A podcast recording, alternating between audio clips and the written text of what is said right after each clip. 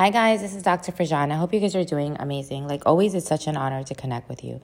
Today, I want to talk about how to detach from other people's poor choices. How to detach from other people's poor choices, unconscious behaviors that really start affecting your emotional state. It really starts affecting your emotional state. What do you do? Right? What do you do? So, number one is identify it and process the emotions that go along with it. So, don't deny that it didn't happen. Don't deny that this is the reality. Accept it and process it. It's better to just feel the pain at that moment um, or a couple more moments until it starts dissipating through you, until it passes through you, rather than storing it. You don't want it to get stored, right? Because then it's going to, those emotions are going to come out in other areas of your life. So, extremely important to identify it, process it. Another technique that you can u- utilize is as soon as you start thinking about other people's stuff, just say to yourself, others, you could just seriously think about something, ad, an, an, whatever you have an adverse reaction to, think of that and say, others poop, others poop, and let it, that thought dissipate, right? Like if it's extremely uh, excessive, this, of like what this person did to you, and it's really bothering you, I'm like, oh my goodness, how could he do this? How could she do this?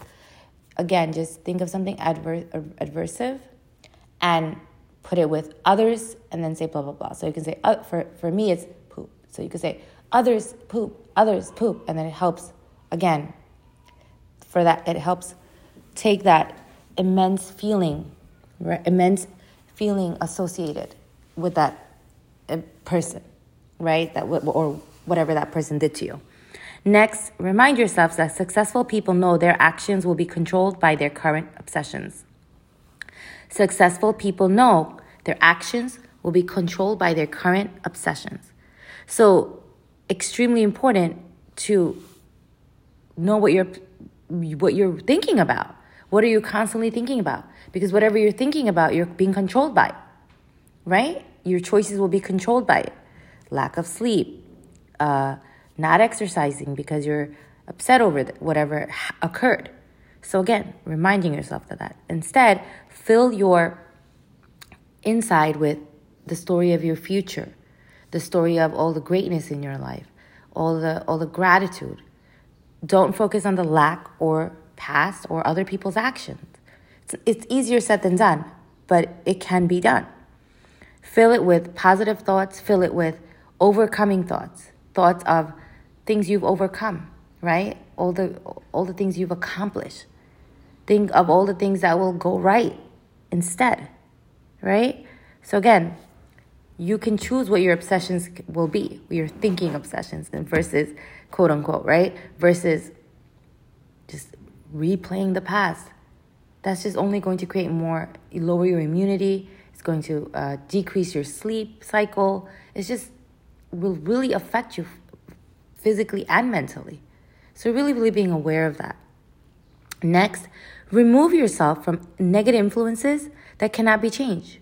So, if there are negative influences that just won't be, will, just won't change, because if there's some kind of uh, a trauma bond that's occurring because of uh, unhealed uh, childhood trauma, whatever it may be, in other people's lives and it's something that's not going to change, just remove yourself from that negative influence.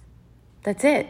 Keep your distance, right? This may involve situations where you're dealing with your in laws and there's that neg- trauma bonding going on between you know your spouse and the and the in-laws and somehow it starts it, it starts trickling over to you again remove yourself from it or if it's with your biological family, wherever it's trickling into your life and it's coming at the expense of your peace, you need to distance yourself, right?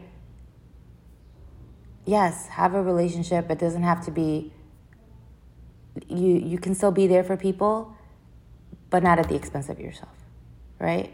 You can keep you by an arm's length so it doesn't really negatively affect you and to a degree where you are you know, hurting yourself physically or emotionally by lack of sleep and uh, these excessive thoughts of what's, you know, why did this happen? Why didn't he? Or why didn't she? And how could he? And how could, right? So again, detaching from other people's poor choices, poor actions, right? Utilize these simple techniques I've just shared. It will help you, right? Remember, you matter, your needs matter, your values matter, right? So think what would love do? What would greatness do? I know what greatness would do. The greatness would take care of themselves. What would love do? Love would love themselves like the loving love being love means loving yourself and loving others but also setting boundaries as well right? All right guys take care of yourself. You guys are amazing. You rock. See you later